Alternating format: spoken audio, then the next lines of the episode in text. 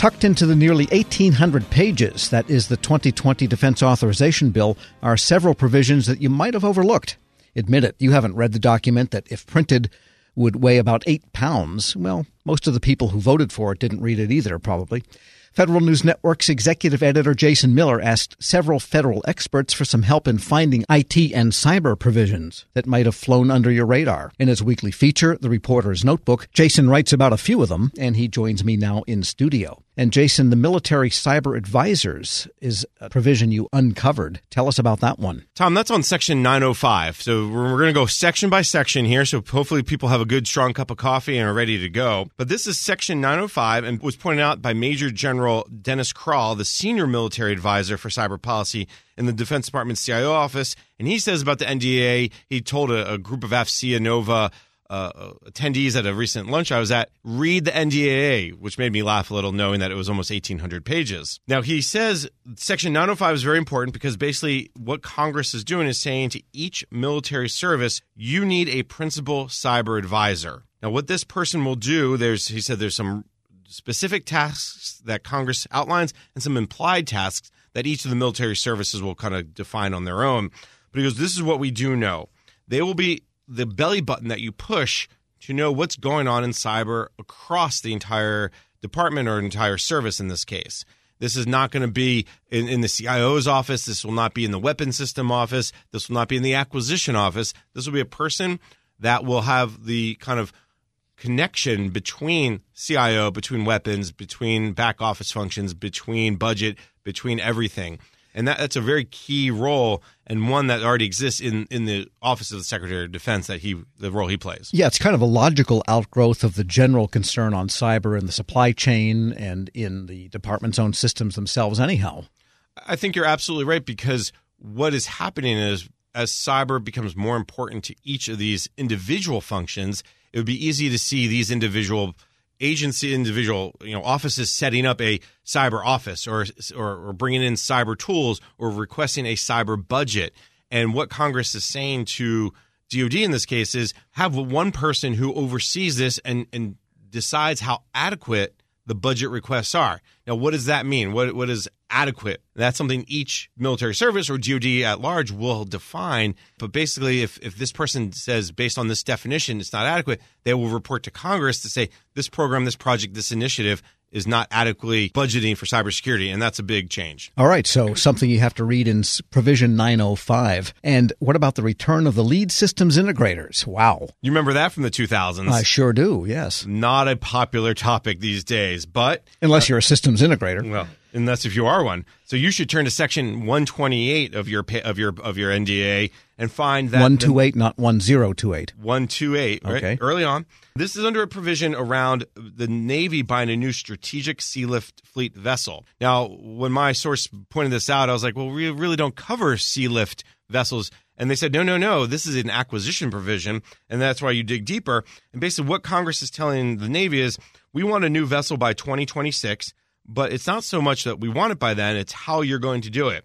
And the provision basically tells the Navy to, to potentially return to these days of the LSI, lead system integrator, which just in case if people don't remember, it's a concept that really where the government gives the contractor broad responsibilities to do everything from developing requirements to source selection to construction to testing and validation. And in the provision in the NDA, it says the Secretary of the Navy may seek to enter into a contract or other agreement with the private sector which the entity may act as the executive agent for the secretary for the purposes of the contract. Now, there's more to it, but that gives you enough to understand of, of how much leeway the Navy, or in this case, Congress wants the Navy to give the contractor. This goes into some challenges, Tom, too. What is inherently governmental, what is not? And the other question that this brings up is why go back to the LSI concept, anyways? We know there's been some big debacles over the years. Two of them that come to mind the Army Future Combat System and the Coast Guard's Deep Water Program. Those are two obvious ones that leaves us maybe scratching our heads a little bit. We're speaking with Federal News Network's Jason Miller. There's also a checkered history of lead systems integrators in the civilian sector, too. The IRS had them for one of its modernization drives and it was very, very expensive, and they didn't quite ever get what they really wanted completely. Definitely a checkered history over the years, and, and something the government has gotten away from. And in fact, if you've seen the Coast Guard, for the, the example here, they took on the LSI role eventually and said, no, we're not going to give it to the contractor. We're going to do it and then manage the development of this deep water program. So you're absolutely right that there's not something that's been successful. So it's interesting to why they would Congress would call it back out. Now maybe this has something to do with how you buy ships anyways or, or buy vessels, but it's un, but it's still it, it, again it's a head scratcher. Interesting. And then there are deadlines for cyber certification. What provision is that in? What section? So we got to turn your page all the way to the back of the NGA, 1648 on this one, Tom. Now, what's interesting about this, Tom, is not that we haven't talked about the cybersecurity maturity model certification, the CMMC. This has been in the news. Industry and, and DoD has had many conversation about it. What was pointed out to me, and this is from Gordon Bitko, who's now the senior vice president for policy public sector for the IT Industry Council. Mm-hmm. He used to be the FBI CIO. Right. remember yep. him? Mm-hmm. Know, Gordon went over there just recently, and he goes, "What is interesting to him, and what really people should pay attention to, is the the deadlines and how quick they're coming. By February first." DoD has to develop a consistent, comprehensive framework that, that basically is calling on the CMMC this February. 1st. This February, a couple of weeks, a couple of weeks, and then by early March they have to brief the Congress on that framework. So there's not a lot of time for industry to have input. Now, DoD will say, and I think agreeable, industry has had input over the last you know six eight months. Right. But what Gordon Bitko has told me from ITI is how much that input is DoD taking and how what are they creating a, a, a certification that's going to be so far down the road that by the time they do take in industry's comments and really listen to industry, it's going to be too too big to to change.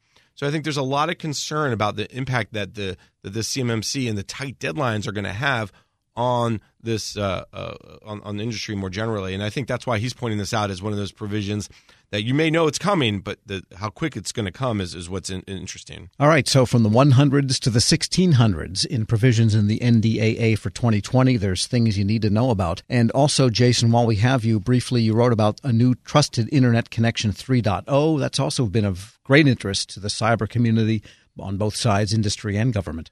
This is something that the Homeland Security Department put out toward the end of December, so I think people may have maybe overlooked it or hasn't really spent a lot of time looking at the the four, five, six documents that that DoD, the DHS put out in draft, and these include you know use cases, security capabilities handbook, overlays for industry.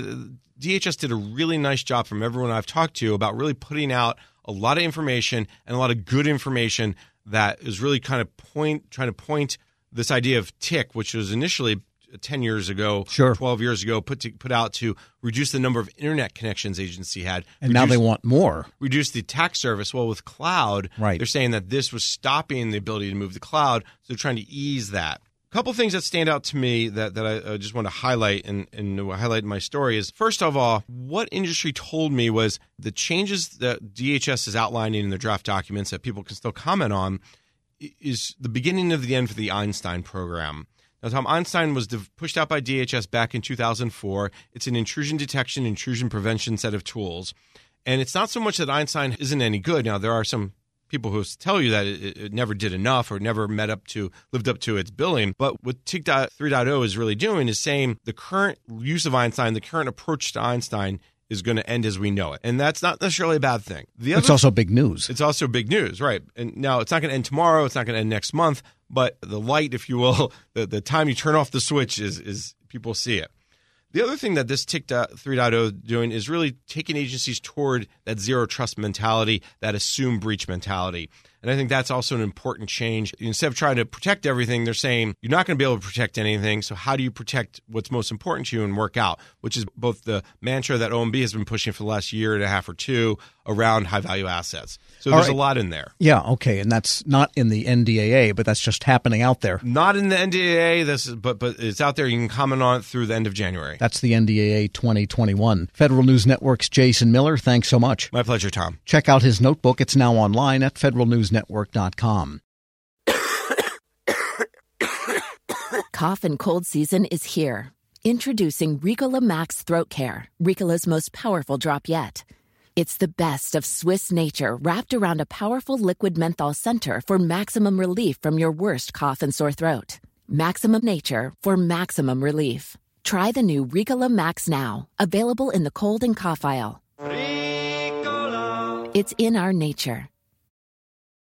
Grab a 30-day free trial of LiveXLive Plus, and you'll get unlimited skips, commercial-free music, and all of the podcasts and live streaming events you can handle. Visit livexlive.com slash podcast one to learn more and start your free trial.